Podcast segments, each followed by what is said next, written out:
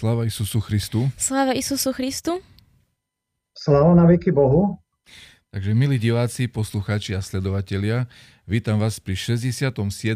pokračovaní nášho podcastu s názvom Život v našej cerkvi. Našim dnešným hostom je Jerej magister otec Jan Toman, eh, ktorý eh, slúži v pravoslavných cirkevných obciach v Banovciach nad Pebravou, v Trenčine a v Žiline. Momentálne e, popri kňazstve pracuje aj ako tlmočník pre Ukrajincov. So svojou matúškou Janou vychovávajú svojich 5 detí. Takže toľko v krátkosti o našom hostovi, také základné informácie. A teraz, otec Jan, keby ste dovolili, e, prvá otázka na vás, keby ste mohli nám povedať trošku o svojom pôvode, odkiaľ pochádzate, kde ste sa narodili a prežili svoje detstvo. Nech sa páči. Tak, eh, dobrý večer, vážení diváci, vážení poslucháči. Ja by som ešte na začiatku poprosil, eh, že by pridali zvuk, lebo ja som veľmi slabo počul, ale eh, pochopil som tak, že mám niečo hovoriť o sebe, že odkiaľ pochádzam a podobne. Áno, áno. Narodil som sa v Topočanoch, samozrejme ako každý súčasný človek v pôrodnici, pred mnohými rokmi, už je to 61 aj dačo, mm-hmm. v roku 1961 vyrastal som v mnohodetnej rodine. Mm-hmm. Koľko vás bolo? Hej, chvála Bohu. A bolo nás 5, 5 detí, 5 uh-huh. chalanov. Hej, otec bol agronóm, mama bola dlhé roky domáca, pracovala v domácnosti. Potom neskôr, keď e, všetci bratia odrástli, tak pracovala ako kuchárka v materskej škôlke až do odchodu na dôchodok. Sám som vyrastal, dá sa povedať, že v kresťanskej rodine, ale teda v rimokatolíckej. Mama bola e, veriaca, aj doteraz je, ešte stále žije, má 87 rokov, mm-hmm. otec už zomrel. No a keď som rástol, bolo veľmi zaujímavé. Sme sa učili o mnohých veciach. Sme sa učili o Slovensku, o Európe, o svete, ale nikdy nám nikto nepovedal, že existujú aj pravoslavní ľudia na mhm, Slovensku. Mm-hmm. A to bolo veľmi zaujímavé a ja som sa o pravoslavných ľuďoch na Slovensku dozvedel, až keď som mal asi, no, po 40 mm-hmm. Až vtedy som zistil, že na Slovensku žijú aj pravoslavní ľudia. Mm-hmm. Takže vyrastal som v takom prostredí, kde teda bol silný katolicizmus a teda prešiel som základnú školu, učňovskú školu, priemyslovku, aj vysokú školu. No a teraz už v podstate mm. Je veľmi zaujímavé, že ste sa dozvedeli o, vlastne o existencii pravoslavných na Slovensku až v tak vysokom veku, lebo ja čo si spomínam, tak napríklad už aj na základnej škole, tak na geografii, na diepise, keď sme sa učili o náboženstvách a tak, tak sme si spomínali aj pravoslavnú vieru, aj v súvislosti so Slovenskom, že ktoré vlastne kresťanské zírkvy tu nachádzajú a tak, takže to je veľmi zaujímavé. Ešte keď si spomínali, že ako každý bežný človek, keď sa narodili v porodnici, tak som si spomenul spomenula na jeden príbeh, ktorý tu odznel.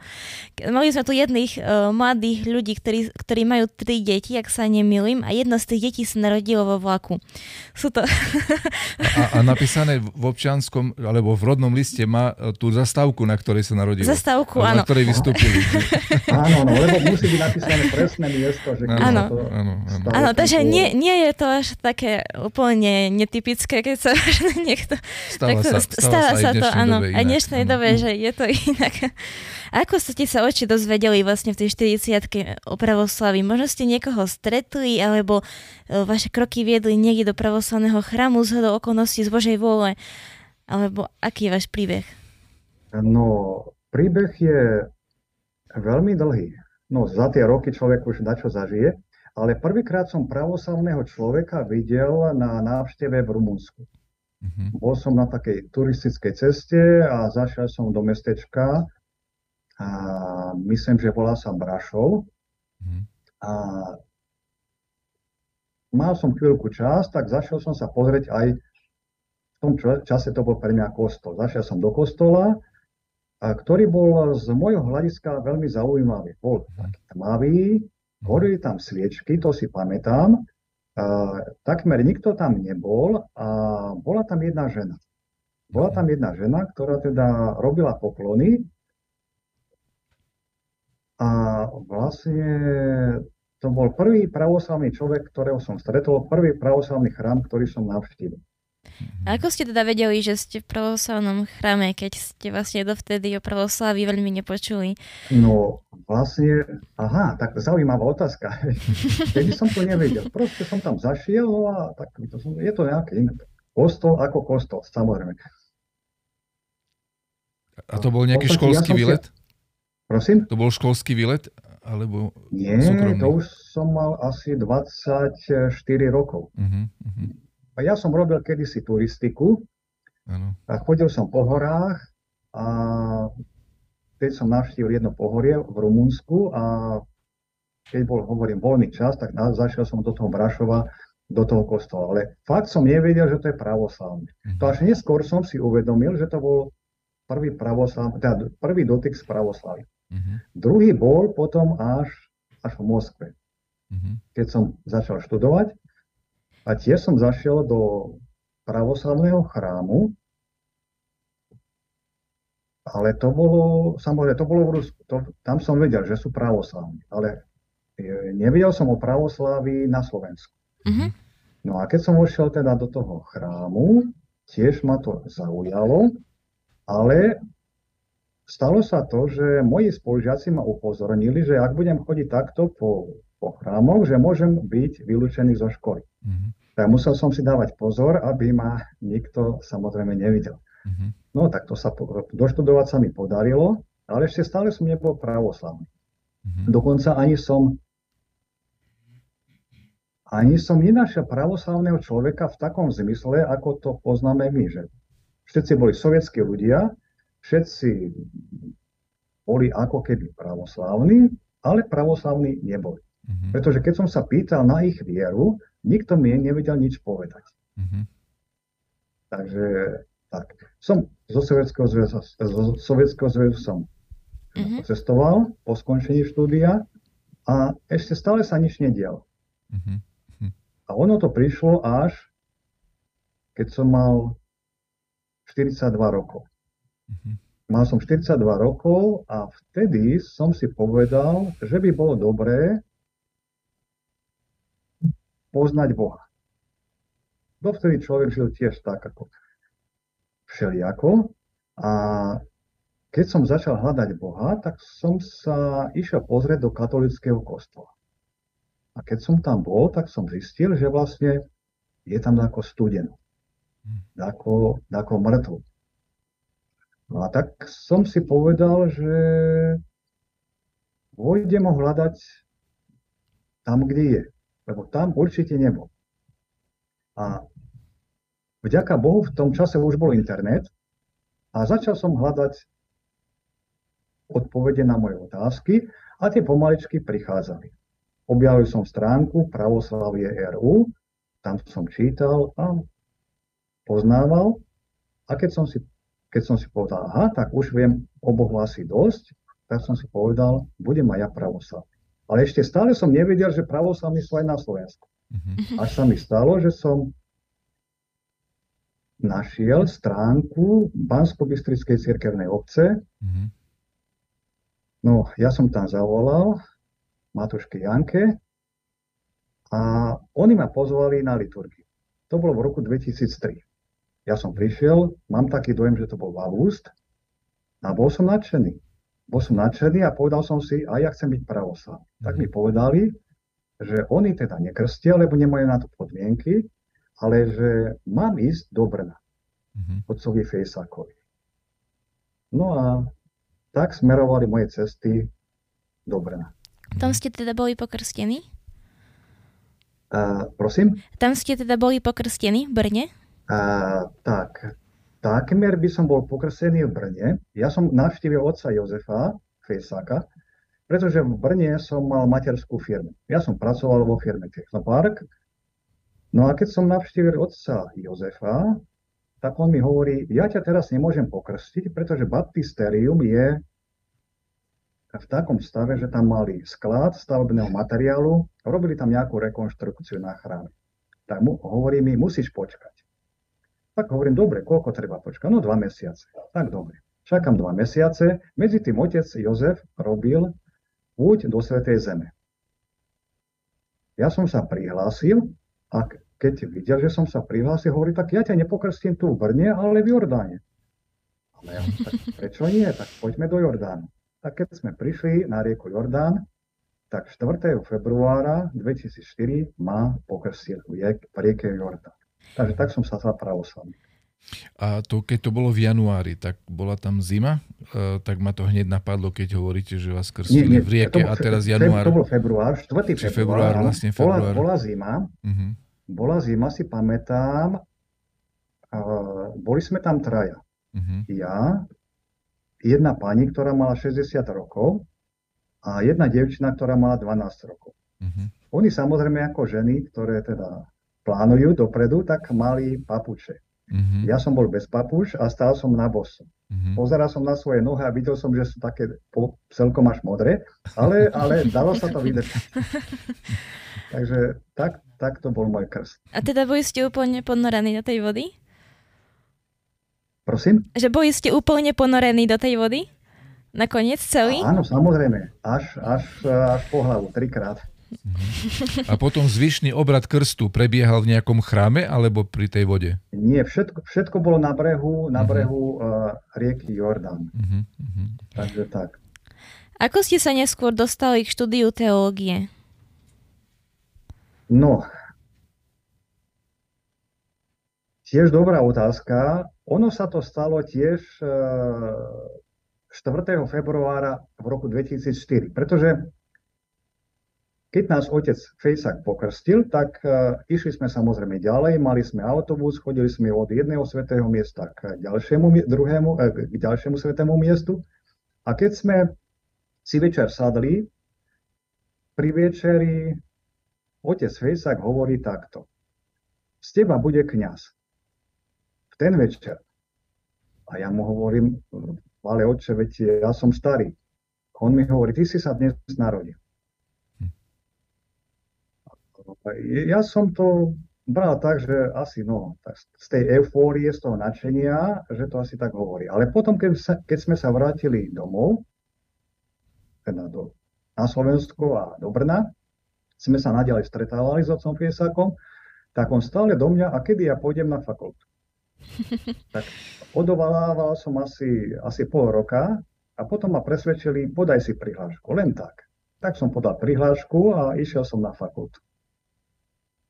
Fakultu som skončil, stal som sa bohoslovcom, no a tak, začala cesta. A aká bola potom cesta ku kňastu, od e, kedy ste skončili e, fakultu? A ako to potom bolo s vašou vysiackou na kňaza? E, s mojou vysviackou? Áno. No, a, tak, dosť zložité. Nechcel by som to rozeberať, ale čakal som niekoľko rokov. Mm-hmm.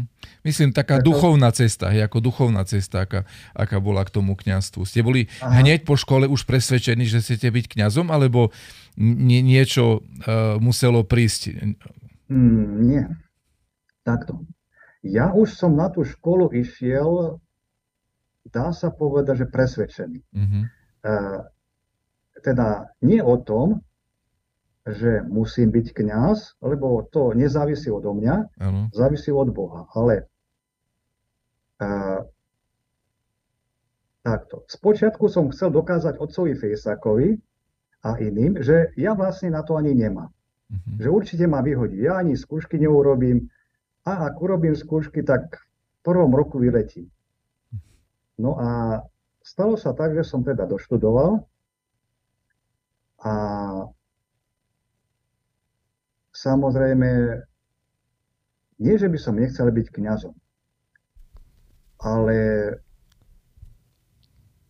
nechával som to tak, že na volu Bože.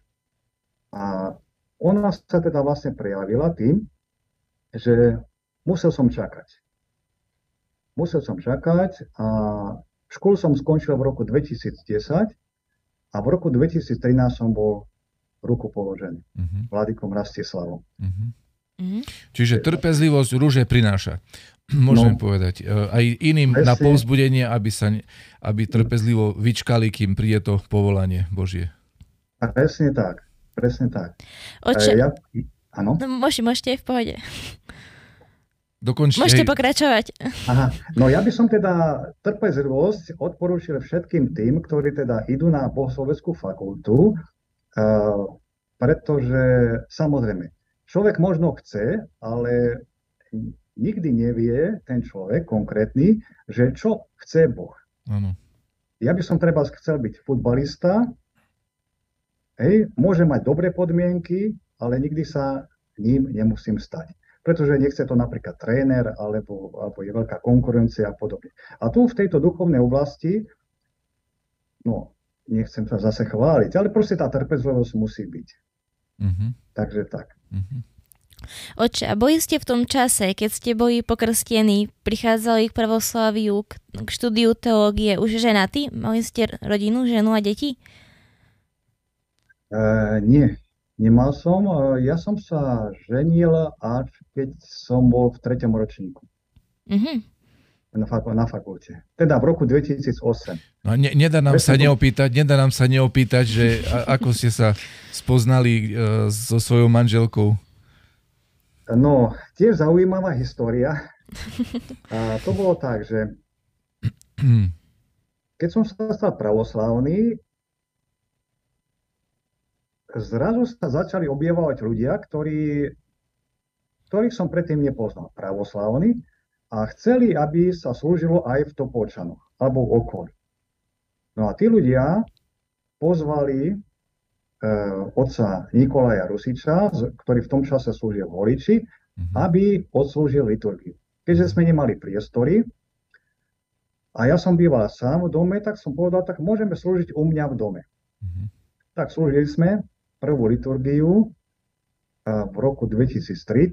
To bolo, myslím si, že na svätého Nikolaja v decembri. A potom začala taká družba s Bratislavou. Mhm.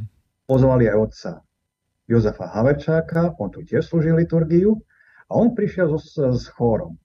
Uh-huh. A členkou toho chóru bola aj Janka, uh-huh. moja manželka terajšia, ktorá vlastne tiež, dá sa povedať, ako keby bola poslaná Bohom tu do Tesala, do takej e, no, malej zapadnutej dedinky, ktorej teda ona zakotvila už nastalo.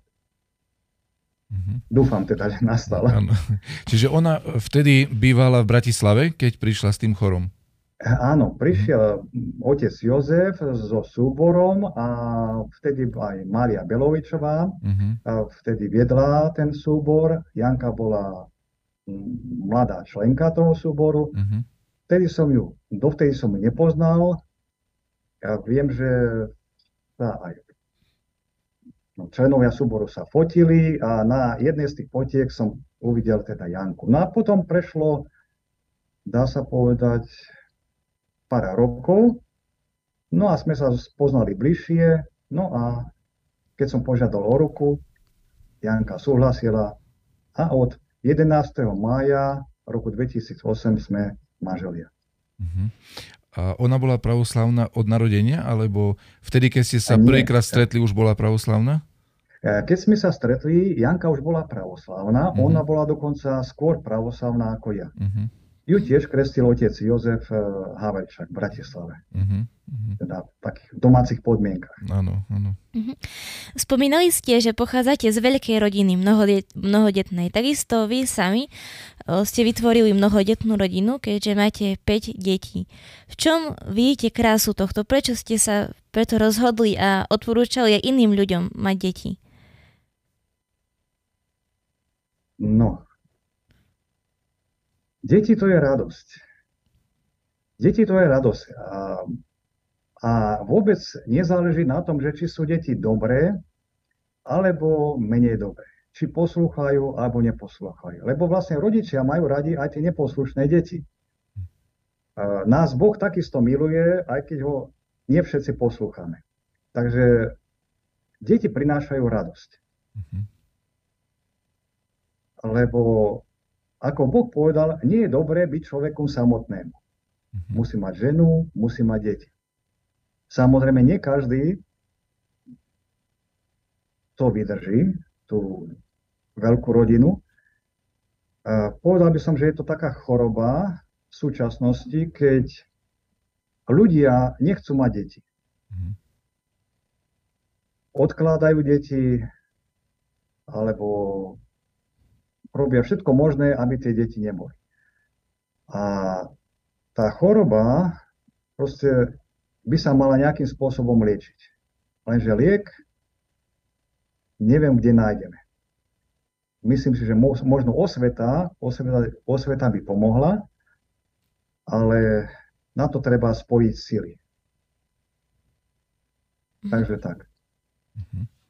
A spomínali ste teda, že je to nejednoduché, ale čo vám pomáha v tom, aby, aby ste napriek tomu to mali radi, zvládali? Čo by ste odporúčili ľuďom, ktorí možno sa, sa toho boja, nevedia sa odhodovať, majú možno dve deti, chceli by viac, ale majú obavy, že to nezvládnu nejakým spôsobom. Máte nejaké odporúčanie, ako, ako z toho mať len radosť a zvládať to? No, odporúčanie no celkom jednoduché. Treba sa zveriť do vôle Božej. Samozrejme, treba všetky sily, čo človek má, použiť na to, aby človek zabezpečil rodinu. Ale človek nemusí zabezpečiť rodinu veľkým množstvom nejakých finančných prostriedkov. Skromnosť niekedy je lepšie ako hojnosť. Poznám ľudí, ktorí žili v hojnosti, mali sa dobre, a už ani nie sú na tomto svete. Poznám ľudí, ktorí boli jedináčkovia, rodičia sa o nich starali, mali všetko, mali kariéru, hm, myslím tak, už, už ako dieťa urobili kariér, treba športov, alebo treba boli veľmi nadané, treba z matematiky a podobne. Mal som takého kamaráta, ktorý bol nadaný športov. Ten už tiež neží. Zomrel veľmi mladý. Takže tá skromnosť vlastne vychováva ľudí k takej pevnosti. To je niečo podobné, ako keď máte oceľ a zakali, dobre ju zakalíte.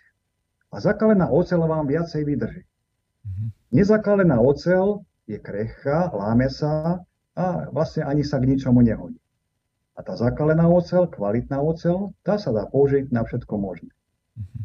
Takže povedal by som takú skromnosť, lebo ozaj človek nepotrebuje tých peňazí veľa na to, aby uživil aj 5 detí a aj viacej možno. Mm-hmm. Častokrát som čítal o mnohodetných rodinách. A jeden taký moment mi utkvel v pamäti, keď rozpráva žena, ktorá mala tých detí no, viacej ako máme my, presne si nepamätám, možno 8, možno 9. A ešte hovorila, že je škoda, že ich nemáme viacej. Mm-hmm. A ešte si pamätám taký jeden moment, keď prídeme k otcovi Pavlovi Bobakovi a Matuška Zoja sa ma sa nás pýta, a koľko má de- detí? No 5. A prečo tak málo? Takže to je tiež také milé. Oči, Takže 5 detí to je, povedal by som aj málo. Uh-huh. A aké máte vy spomienky na svoje detstvo, keď ste vyrastali ako piati súrodenci? Bolo to pekné, alebo sa vám to videlo niečom možno nevýhodné? No, spomienky mám veľmi dobré, uh-huh. lebo žili sme v dobrých časoch. Uh-huh. Žili sme v dobrých časoch, v podstate mama nepracovala, pracoval iba otec a z jedného platu dokázali uživiť 5 detí a ešte do, otec postavil aj dom. Mm-hmm. Takže dalo sa. Tak to. Mama 16 rokov bola ako domáca. Ano, celkom iné podmienky ako, ako dnes. Áno, celkom iné podmienky. Tak. No pamätám si tiež, ako sme chodívali pás, pásť husy. Mm-hmm. Hej, chodili sme zbierať, zbierať klásky, mali sme husy, mali sme kačky, sliepky, zajace a podobne. Toto všetko sme museli opatrovať. Takže spomienku sú veľmi dobré. Mm-hmm. A keby som to porovnoval s našimi deťmi, napríklad, aha, ešte do, e, keď sme boli piati chalani, mali sme jeden bicykel na všetkých. Mm-hmm. Teraz naše deti majú tak, že niektoré majú po dva bicykle. Mm-hmm. Tak každý má svoj a niektoré majú až dva. Mm-hmm. Tej svojej veľkosti. Takže či sú šťastnejšie, ani by som nepovedal. Myslím mm-hmm. si, že to je asi rovnaké. Lebo šťastie nedáva ani bicykel, ani ten mobil, ani počítač, ale to, že všetci sme spolu. Mm. Uh-huh. Oče, a v čom sú vám vaši rodičia vzorom? Tak ako oni mali, mali vlastne vzťah k tej veľkej rodine a nejaký, nejakým spôsobom vás vychovávali, viedli. Je niečo, čo sa aj vy snažíte uplatňovať, čo ste si u vašich rodičov ešte doma všimli? Uh, no, čo som si od rodičov zobral, tak to je taký vnútorný pokoj. Mm-hmm. Lebo aj keď sme mali málo peňazí, tak rodičia to nikdy nedávali najavo, že máme málo peňazí. Vždy sme mali, čo bolo, čo bolo treba, čo sme potrebovali. E, rodičia sa napríklad ani nikdy nehádali, čo je teda veľmi dobré. A napríklad otec za celý svoj život nevypustil jedno nepekné slovo doma. Neviem, aký bol v práci, hej, ale doma nepovedal jedno nepekné slovo. Čo teda pamätám. Mm-hmm. Oči, vy ste správcom cirkevných obcí v Banovciach nad Bebravou, Žiline a v Trenčíne. Mohli by ste nám povedať niečo viac o týchto cirkevných obciach? No, prvá cirkevná obec, ktorú som teda dostal, mm-hmm. alebo teda dostal, e, som poprosil Vladiku, že by ma dal na cirkevnú obec v Bánovciach, pretože v Bánovciach som vyrastal, teda tam prešla moja mladosť, tam som sa vyučil v odbornom učilišti Tatra, Banovce, potom som prešiel na priemyslovku v Banovciach, takže tam vlastne bol, som strávil moju mladosť. Mm-hmm. A vedel som, že je tam zriadená cirkevná obec, ktorá je teda prázdna a vladyku som poprosil, že by ma dal do tých bánoviec. Takže vladyka dal dekret na Banovce a ľudia začali prichádzať. Dovtedy sme slúžili, teda tie sme slúžili v Banovciach, ale a, museli sme nájsť nové priestory, pretože slúžili sme u evanelikov a tam samozrejme nejaké časté slúženie neprichádzalo do úvahy. Našli sme nové priestory, ktoré teda máme doteraz, hoci teda tam sú tiež problémy. No a slúžili sme tam krásnych asi 8, 8 rokov, ale teraz prišla tá kríza a majiteľ tej budovy bol nutený odpojiť nás od tepla. Mm-hmm. Teda už minulú zimu sa nekúrilo v priestoroch No, trošku, e, sme to museli vydržať, trošku nám bolo, e, bolo chladno, občas sme mali nejaké tie problémy zdravotné, ale vďaka Bohu sme to prekonali. Medzi tým pribudla cirkevná obec Žilina, kde teda slúžil otec Juraj Cuper, ktorý teda už uh, má svoj vek, aj zdravotné problémy a keďže nemohol vykonávať kniazskú činnosť, tak otec Jozef Haverčák ako dekan a ma poprosil, že by som zastupoval aj tú Žilinu. Tak chodieval som aj do Žiliny. Jeden týždeň Žilina, druhý týždeň Bánovce. No a všimol som si, že veľa ľudí prichádza do Bánoviec z Trenčína. Mm-hmm. Som sa ich popýtal, že či by nechceli byť radšej u seba doma a oni súhlasili. Povedali, dobre, radšej budeme chodiť v Trenčíne. Začali sme hľadať nejaké priestory. tie priestory v Trenčíne sme hľadali asi 5 rokov. Samozrejme, nič sme nenašli, pretože mesto nám nič nedalo, cirkvi nám nič nedali, ani evanielici, ani katolíci. Hľadali sme ako komerčné priestory. Tie nám tiež nejako nevyhovovali nejakým spôsobom. A ja som si vtedy povedal, aha, tak asi preto, že nemáš blahoslovenie vladyku. Zašiel som vlast za vladykom, hovorím, vladyko, blahoslovite na, na ten Trenčín, aby sme našli nejaké priestory. Vladyka nám dal blahoslovenie, ale zase chodíme, chodíme, hľadáme a priestory sme nenašli.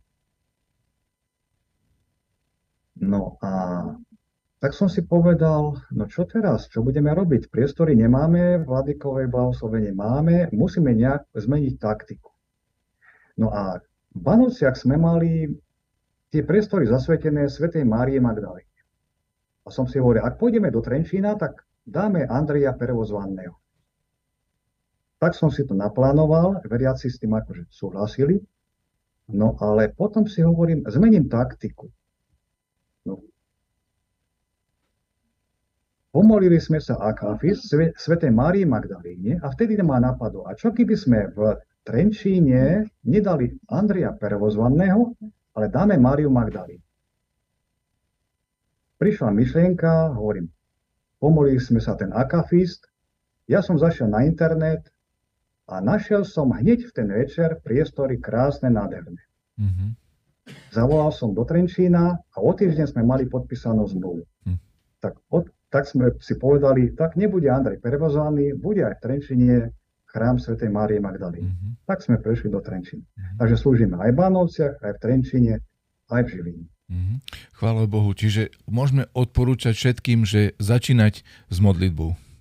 Eh, riešiť také veci. A ešte, Áno. oče, eh, možno by zaujímalo niektorých poslucháčov, eh, keby ste mohli povedať, že kde sú tie priestory v tých jednotlivých cirkevných obciach, ak by chcel niekto nájsť, že kde pravoslavní slúžia v Trenčíne, v Banovciach a v Žiline. Tak v Banovciach, v Banovciach máme priestory, to je ulica na Vrštek, uh-huh. dom 1. Uh-huh. Je to oproti budove požiarnej zbrojnice. Tam sú mhm. hasiči a cez cestu je budova trošku staršia. Dole na prízemí je autoservis a nad autoservisom uh, sú priestory pomerne veľké, uh-huh. ktorých teda slúžime. Ako, e, ako, na, ako sa môžu dozvedieť ľudia, že kedy je tam bohoslužba? Uh, takto. Ja posielam všetkým veriacim posielam maily. Uh-huh. Na mhm. začiatku mesiaca naplánujem liturgie, uh-huh. či v Banovciach, alebo v Trenčine, alebo v Žiline. Hoci teraz v zime nedávam do Banoviec, iba Trenčín a Žilina. Uh-huh. A všetkým to rozpošle.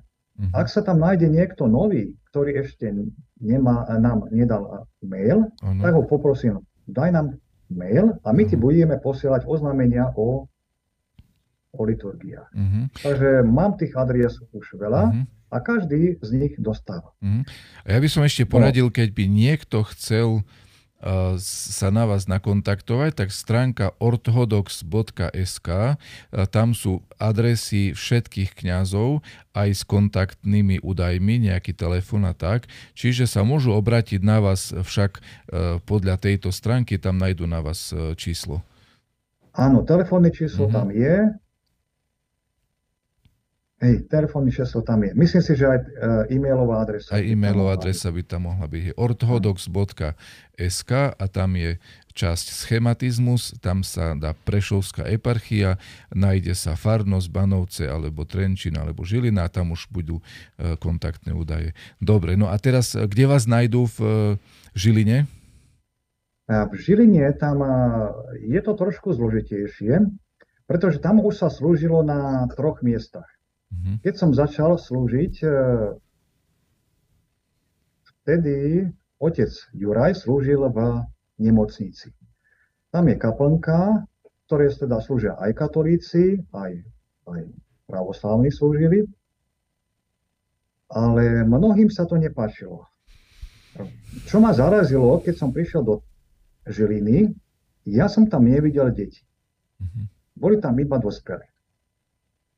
Začal som pátrať, v čom je problém, že či to nemáme rodiny s deťmi.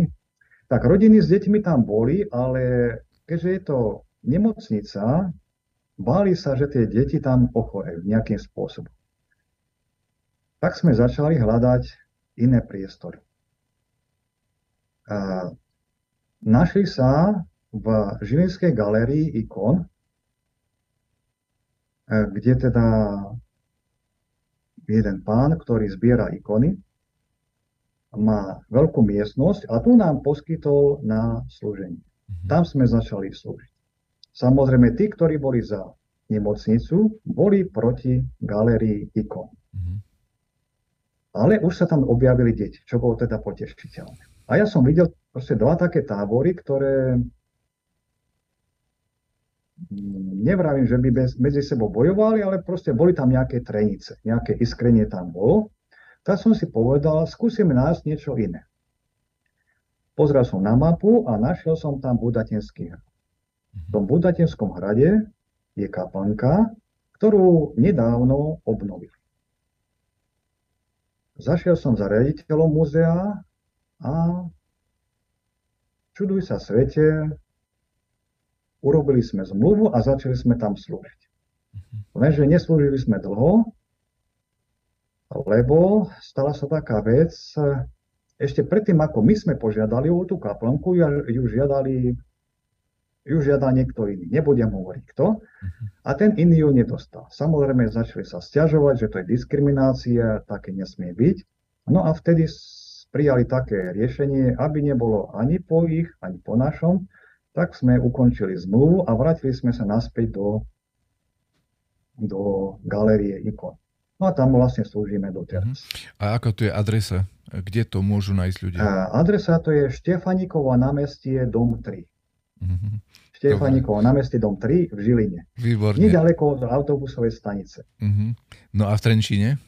A v Trenčine, e, tamto je tiež e, na námestí, e, je to Mierové námestie, dom 22, uh-huh. to je oficiálna adresa.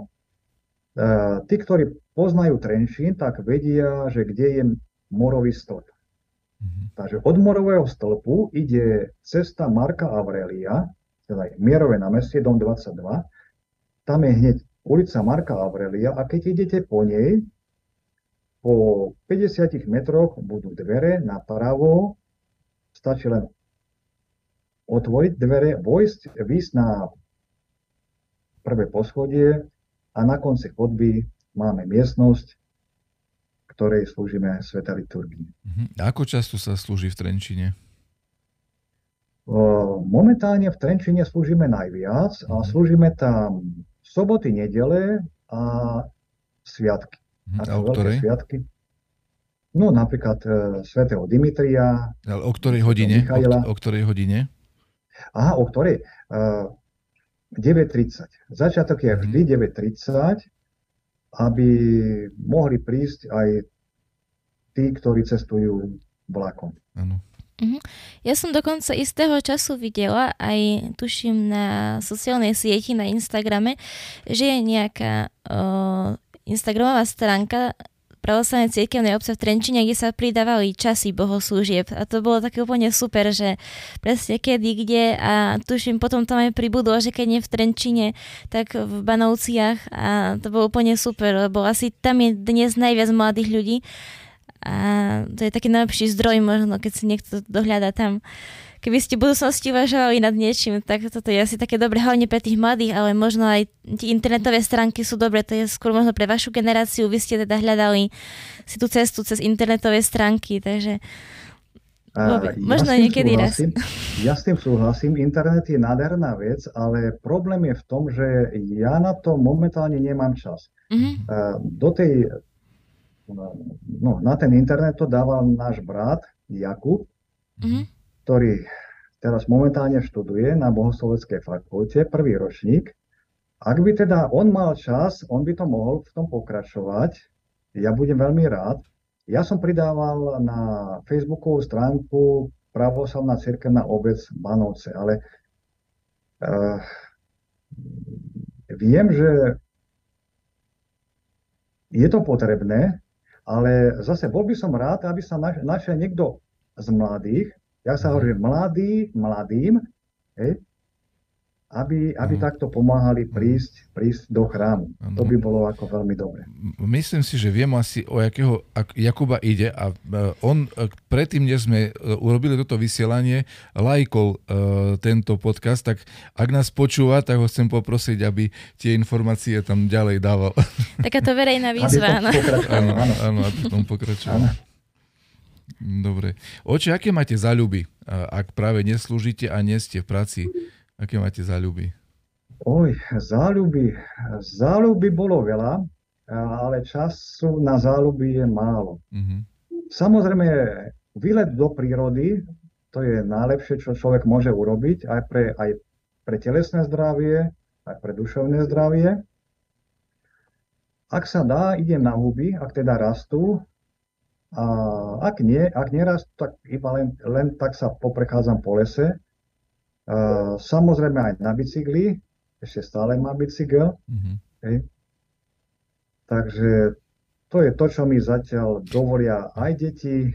A, to, to, to, máte ten, to máte ten jeden bicykel, ktorý ste mali všetci súrodenci spolu, či už to je nie, iný? Nie, ten to už bude asi väčší trošku. nie, to už, už trošku, trošku lepší. No. A čomu sa venuje Matúška? No, tak vo voľnom čase, teda pri deťoch v domácnosti. Uh, takto, Matuška sa venuje deťom. Ako ja ju musím pochváliť v tom, že venuje sa deťom viac, ako sa venujem ja. Ale to je prirodzené. Vlastne to je ženská úloha. Robí s deťmi úlohy, samozrejme domácnosť, varenie, pečenie. A momentálne má na starosti aj záhradu a sliepky, takže, takže takto. No a čo rada robí? E, rada fotografuje deti napríklad. Uh-huh. Má veľa fotiek, niektoré z nich som aj poslal. Uh-huh. A, takže to, to je taká záľuba, fotografovanie. Uh-huh. Takže tak. Čo sa vám oče uh, zdá, alebo čo máte na prvoslaví, tak najradšej, čo vnímate ako to najhodnotne, najhodnotnejšie, vášmu srdcu najbližšie? No, tak nad tým som sa ešte ani tak nezamyslel, že čo je tam naj, najhodnotnejšie. No, ale ak by som mal tak v rýchlosti odpovedať, právoslávie to je vlastne cesta k Bohu. Cesta k Bohu, pretože bolo by veľmi zlé, keby ľudia si pomýlili pravoslávie s folklórom. Mm-hmm. Za všetkým tým uh, treba vidieť cestu k Bohu. Treba vidieť to, že človek tu na tejto zemi je vlastne bez Boha stratený. Je ako keby taká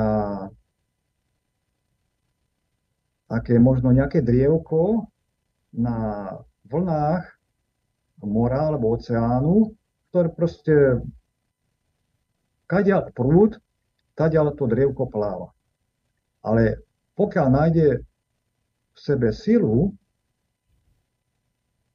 ísť k Bohu, tak získa, proste, proste bude vedieť, koordinovať svoju svoju cestu hej, a bude plávať presne Bohu. Boh, keď vidí človeka, že chce ísť k nemu, tak Boh všetko robí tak, aby človek k nemu prišiel. Nestavia do cesty prekážky. Skôr tie prekážky ako keby odstraňuje. Tie prekážky stavia niekto iný. Takže pravoslavie pre mňa je cesta k Bohu. A najlepšie, čo tam teda je, je to, že ak chceme, tak k Bohu určite prídeme. Mm-hmm. Oče, vieme o vás, že robíte tlmočníctvo pre e, Ukrajincov. E, chcem sa opýtať, že či to robíte každý deň, či to je normálne ako zamestnanie a či sa na vás môžu prípadne obrátiť Ukrajinci, ktorí potrebujú pomoc v tomto smere? o, oče, poprosím ešte raz otázku. Uh-huh. Že robíte tlmočníctvo pre Ukrajincov a ano. sa chcem opýtať, že či je to každodenná práca, alebo je to len nejaká občasná a či sa na vás môžu obrátiť Ukrajinci, ak by potrebovali pomoc, možno ak, by, ak sledujú nás teraz. Áno, uh-huh. môžu samozrejme. Uh, takto, ja, ja to robím uh, momentálne tretí mesiac. Uh-huh. Nepracujem stálo, pracujem na živnosť a keď sa nájde zamestnávateľ, ktorý, je, ktorý má ukrajinských zamestnancov, e, tak ja nastúpim ako tlmočník. Uh-huh. Samozrejme, táto práca je iba dočasná, pretože keď prídu Ukrajinci, oni spočiatku neovládajú jazyk, e, neovládajú tú svoju profesiu a je treba, alebo je potrebné, aby sa zaučili. Keď sa zaučia, budú vedieť e, aspoň ako tak po slovensky, potom už moje služby nebudú potrebovať. Takže tým pádom aj moja práca končí. Teda je to taká ako keby, no je, za prvé, je to práca s ľuďmi, pretože človek sa stretáva s ľuďmi, usmerňuje ich nejakým spôsobom, minimálne k tomu, aby sa naučili pracovať. A niektorých teda, ktorí majú záujem, aby boli bližšie k Bohu, tak snažím sa ich nasmerovať aj do, do chrámu. Mm-hmm. Je ich síce málo takýchto ľudí, možno iba 1%, ale snáď niektorí tí, čo tam sú, tak sa dostanú do chrámu. Či už v Nitre, pretože z Nitry prichádzajú títo ľudia, poslaj, posielam ich otcovi Lukášovi, alebo teda tých, čo sú v Topolčanoch, posielam ich otcovi Jánovi, Zozuľákovi, že by prišli, ale hovoríme, to percento je no, malé, možno jedno alebo možno len pol percenta z tých, čo prišli, mm-hmm. nájde čas a silu, aby sa dostalo aj, aj do chrámu. Mm-hmm. Mm-hmm. Ja by som vám chcela ešte položiť takú poslednú otázku predtým, ako dáme priestor našim divákom. E, z celého vášho životného príbehu je e, veľmi také jasné, že ste boli veľakrát uh, cvičení v takej trpezlivosti. Či už ste neboli hneď pokrstení na prvom mieste, v ktorom ste sa chceli pokrstiť, alebo pri hľadaní miesta na slúženie, alebo pri uh, tom, ako ste čakali na vysvetenie na kňaza. A chcela by som sa opýtať, že ako môže človek rozlíšiť, či je len skúšaný v tej trpezlivosti a odhodlanosti, alebo jednoducho na vec nie je Božia voľa a mal by s tým skončiť. Tak, e, moment, ešte raz otázku. Uh-huh. Uh, nepočuli ste celú otázku, alebo len ten koniec? Uh, v podstate tú, tú podstatu. Tú len, podstatu. Uh-huh. Ako by človek mohol rozlíšiť, či len je skúšaný v trpezlivosti a odhodlaní voči nejakej veci, alebo jednoducho sa mu nedarí, lebo nie je Božia vôľa. Hmm. No ako to človek rozlíši? Hej, ako to rozoznať? Áno, áno, áno. No, ťažko povedať. No, musí vydržať do konca. Jak sa hovorí, kto vydrží do konca, bude spasený. A tá trpezlivosť musí byť ozaj do konca. Lebo niekto si môže povedať tak, aha, tak už som, už som mal dosť dlhú trpezlivosť. Čakal som rok, čakal som dva a Boh mi to tak urobím si po svojom. Toto si človek by si nemal nikdy povedať. Proste musí vydržať do konca. Mm-hmm. Lebo ak je to ozaj Božia vôľa, tak Boh to zaredí tak. Mm-hmm. Dobre, oči, ďakujeme krásne za odpovede. Ešte dáme priestor na divácké otázky. Nech sa páči.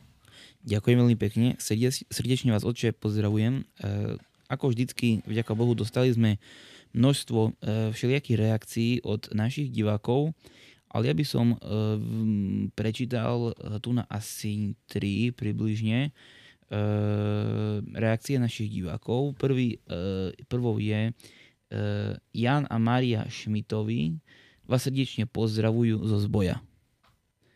Takže to je takáto prvá reakcia. A druhá, možno, možno podobná, Veronika Schmidt Sláva Isusu Christu. Teším sa, že vidím otca Tomana a srdečne ho pozdravujem. Dobre, a posledná reakcia je od e, nášho dobre známeho a už sme ho vlastne aj v našom dnešnom podcaste spomínali, e, brata Jakuba Kološtu, e, ktorý e, vraví, že pozdravuje otca Jána s rodinou, veľmi mu ďakuje a váži si ho, váži si e, a ďakuje vám, že e, ste sa ho ujali na jeho ceste k prijatiu pravoslavia. Na mnohia i blahia dita. Dobre, tak ďakujeme pekne za reakcie divákov. No a ešte, oče, otázka, či máte, alebo aký je vás, váš obľúbený výrok zo Svetého písma?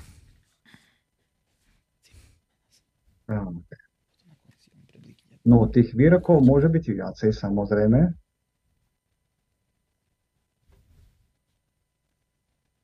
Tak, to, to ste ma teraz trošku nachytali na hruška. No, samozrejme, nesúďte a nebudete súdení, No, odpúšťajte a odpustí sa vám. áno. Do, dobre robte aj tým, čo vám zle robia. Mhm, A každému prosiacemu daj, mhm, čo chcete, aby robili iní vám, robte aj vy iným. No a také, to, sú, to je vlastne základ a, správania sa a, nás, ľudí, jedného voči druhému. Povedal by som taká pravoslávna morálka. áno, áno. Dobre, ďakujem. Ešte sme nemali nikdy 5 výrokov naraz, takže vy ste úplne rekordman. A to ste vraveli, že sme vás zaskočili, Hej. tak nevyzeráte. No. Vy sme zaskočili asi v tom toľko. zmysle, že, že ich máte tak veľa, že aj neviete si vybrať, ktorý No áno, neviem, A my, kto a my by- sme chceli len jeden, nie? Áno, áno. Ale to nevadí. Všetky boli krásne a bolo to perfektné úplne. Dobre, takže ďakujem Bohu za dnešný rozhovor. Ďakujem veľmi pekne vám, oče, za to, že ste si našli na nás čas a na divákov, že ste otvorili svoje srdce a povedali to, čo Boh vám položil na to srdce eh, pre dobro a verím, že pre, pre užitok, pre spasenie aj divákov, aj všetkých nás. Že veľmi pekne ďakujem, oče. A ja ďakujem všetkým vám a pozdravom Christos posredí nás. Yes, Yes, bude. Ďakujem Aničke, ktorá spolu so mnou moderovala. Ďakujem technikom, ktorí uh, pomáhali. Uh, no a samozrejme našim divákom, poslucháčom za ich eh, sledovanie, za ich reakcie, za ich povzbudzovanie, lajky a všetko možné ďalšie. Chcem požehnať, uh, chcem vlastne poželať všetkým nám uh, ďalší uh, týždeň, dneska pokojný večer a ďalšie dni uh, prežité s Bohom. Čakajú nás sviatky rôzne, menšie, väčšie. Zajtra máme alebo dneska dokonca je kazanskej ikony pre svetej Bohorodičky. Zajtra máme svätého apoštola Jakuba, brata hospodinovho. V nedeľu máme pamiatku svätej ikony všech skorbiaštich radosť, to znamená všetkých trpiacich radosť alebo všetkých trpiacich potešenie. V útorok máme dokonca svätého Dimitria a vo štvrtok veľkomučeničky Paraskevy. Takže také to ch- dni nás e, čakajú v najbližšej dobe. Nech nás Boh blahosloví a e, privádza e, k spoločenstvu aj s Bohom, aj medzi nami všetkými v láske. Ďakujem a všetko dobré. Ďakujem, oče, pekný večer. S Bohom, S dovidenia. Bohom, dovidenia. S Bohom.